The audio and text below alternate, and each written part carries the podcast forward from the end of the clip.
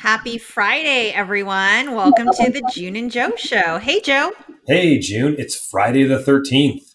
Ooh. Yeah, we're back. We haven't been on for a couple weeks because of my vacation and, and just conflicts generally over the summer. So it's great. I don't get a vacation. Oh, yeah. Well, you're a political operative these days. So there's no vacation for those in the world of politics especially not with a recall election only 32 days away. So let's talk about that. Wait, there's a recall election? Just kidding. There's uh, actually several, but. well, an election day for the recall election is September 14th, but there's no more single election day in the state, right? Nope. Um, it's election month, and you should be getting your ballots in the mail starting on Monday. And again, this is the recall of Governor Gavin Newsom in California. So we've talked a lot about uh, recall efforts uh, across the region. And this is specifically just Governor Newsom. We're not talking about anybody else, no school board trustees. Um, I actually haven't looked at my sample ballot, although it did come in the mail. Um, but it's it's literally two questions, right, June? It's just yep. be, do you want to recall Governor Gavin Newsom, and we strongly encourage, and if you're listening to us, a yes vote on that question one. And then the second question is if he is recalled and removed from office, uh, who should take over for him? And um, we have both made very clear we're on team Kevin Faulconer. There are more than, more than one Kevin in this race, but Kevin Faulconer uh, to to replace Governor Newsom. Yes, make sure you mark the right Kevin because I think there's five of them or something like that. Yeah, and you know it is. Uh, I'm going to take a page out of uh, Chairwoman Jessica Patterson's uh, uh, playbook here and just say, I mean, we we have a number of really uh, good Republican candidates running, any of whom would be better than our current governor, um, Governor Newsom. And uh, you know, part of the reason I'm, I support Kevin Faulconer is because one, I think he actually has the experience of being an executive of a large city, which none of the other candidates actually have.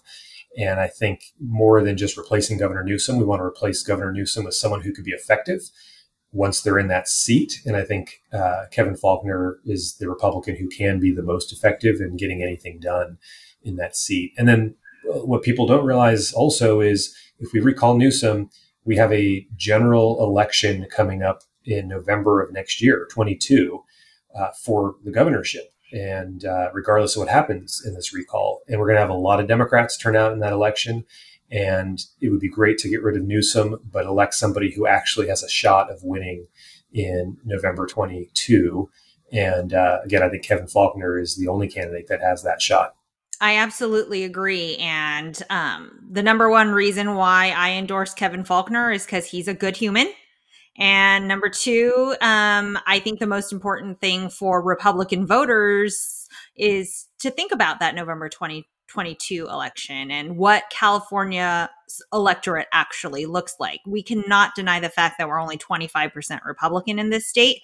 So if you want to keep a Republican governor in office, it has to be somebody who has proof in the pudding and is palatable to the Democrat and no party preference voters too. And I'm not sure if you saw it, Joe, but the Sacramento Bee did a very glowing endorsement vote no on recall, yes on Kevin Faulconer. And it had um, undertones of 2003 with Bustamante, don't you think?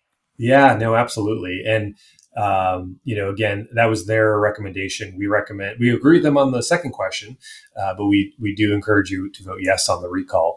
Yes, um, on recall for sure. And even if you think that the Democrats are going to ballot harvest their way out of this, or if you think that your vote's not going to count, like just give it a shot submit your ballot. Tell your neighbors to do it too. Vote yes on recall. And let's throw every single vote towards yes that we possibly can and just outwork them and make sure that we recall the worst governor that we've ever had.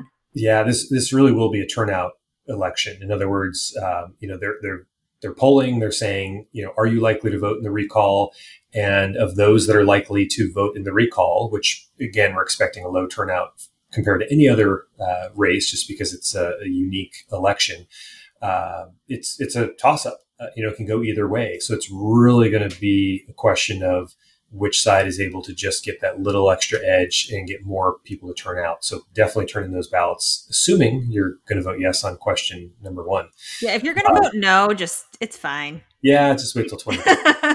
um, you know, I was at a presentation this week and uh, the person was talking about some of the statistics of California. And, you know, granted, not all of this is, uh, is Newsom's fault. So much of this has started long before Newsom, but it's not getting any better. It's just getting worse. And it's, it's statistics on things like our poverty level. I mean, we have one of the highest poverty levels in the country um, in terms of states. Our education system is still, I think it's uh, third from the bottom in this country. Uh, and that was not even really accounting for the COVID issues. Um, you know, from a from a taxation standpoint, we are. I think we are as a state.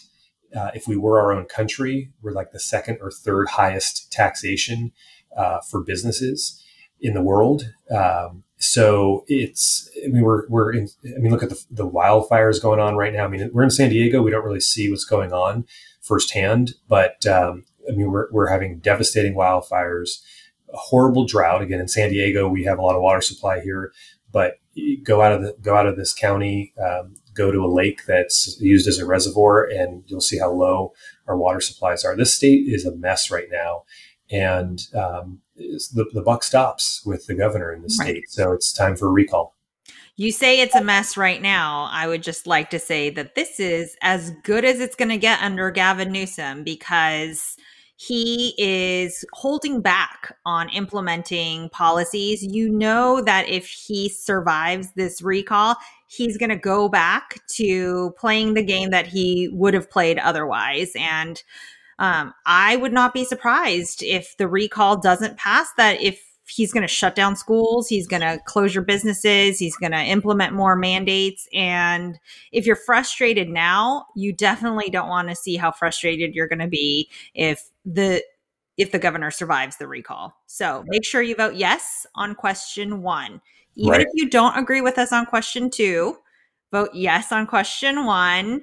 And we hope that we um, have done a good job promoting um, Kevin Faulconer for governor because he really is our preferred candidate. But let's talk about um, another. another, recall. so, like I said, there's lots of recalls going on. Uh, for, I don't think we've talked about this since it happened. Uh, I don't know if we've been on since it happened. I don't think so, or maybe right on the cusp. But uh, Cori Schumacher was a Carlsbad city council member, and she was facing a potential recall. There was a signature gathering effort to get a recall uh, election. And uh, just on the eve of those signatures being submitted, she abruptly resigned and uh, gave some excuse about attending college outside of or attending some education outside of Carlsbad, so she wouldn't be eligible to be a city council member anymore. Uh, she had run for mayor a couple years prior uh, and lost that. But um, honestly, it looks like the effort to recall her was enough to essentially convince her to step aside. Right. I mean, I guess it's better to save face by resigning than being recalled. Um, Gavin Newsom, if you'd like to resign today, that's absolutely fine by us. Governor, Governor Cuomo, take a page out of his book. Yes, exactly. I mean, it seems to be the way to save face. But Carlsbad will, I believe, be appointing a new city council member. Um, probably in the next couple of weeks, right? Yeah, it's coming up. But I don't remember the exact timeline, and and uh, you know I'm not sure who they're going to appoint uh, with Cori Schumacher off the city council. It's an evenly split in terms of partisanship, two and two, uh, which again is important in our region for appointments to things like Sandag. Uh, and, and, other boards uh, in terms of who controls a lot of tax dollars in this region and how they're spent, whether wisely or wastefully. Uh, but it'll be interesting to see who, who gets on that, uh, who, who, takes Cori Schumacher's place. Uh, but it does show you the power of grassroots in affecting some change. So let's keep it up. Let's let's be fired up, folks. Right. Somebody yesterday asked me how they could make a difference. And I said, start by voicing your opinion. If we all just stay quiet and don't participate in the good fight, then um, there's no chance. We just have yeah. to keep voicing um, what we think is the right thing to do. And good luck to the folks up in Carlsbad. I hope you get a good city council member. Um, speaking of city council races, let's talk about San Diego City Council for a bit. Yeah, well, the latest news is we have a great candidate for District 6, which is Chris Cate's district. And uh, I think that uh, you deserve some credit, June, for for uh, finding someone who who is uh, excellent and would be the best city council member to actually run for that seat. Well, about Christina? Um, I'm really excited about Christina Nichols for City Council District 6. She is amazing, and I hope you all will take a minute to go um, follow her on Instagram. I'll link her username on all the social media platforms that we're posting this on. But she um, is a Marine wife, a mom of two, a banker, and all around like great human being and a fearless fighter for what's right. So I'm excited to see her run her campaign. It's only been about three weeks. So I'm sure you'll be hearing more from her. And she is the only Republican running for this seat. And yeah, I mean, you mentioned uh, military wife. Both her parents uh, were in the Marine Corps. I think her mom served 29 and a half years in the Marine Corps.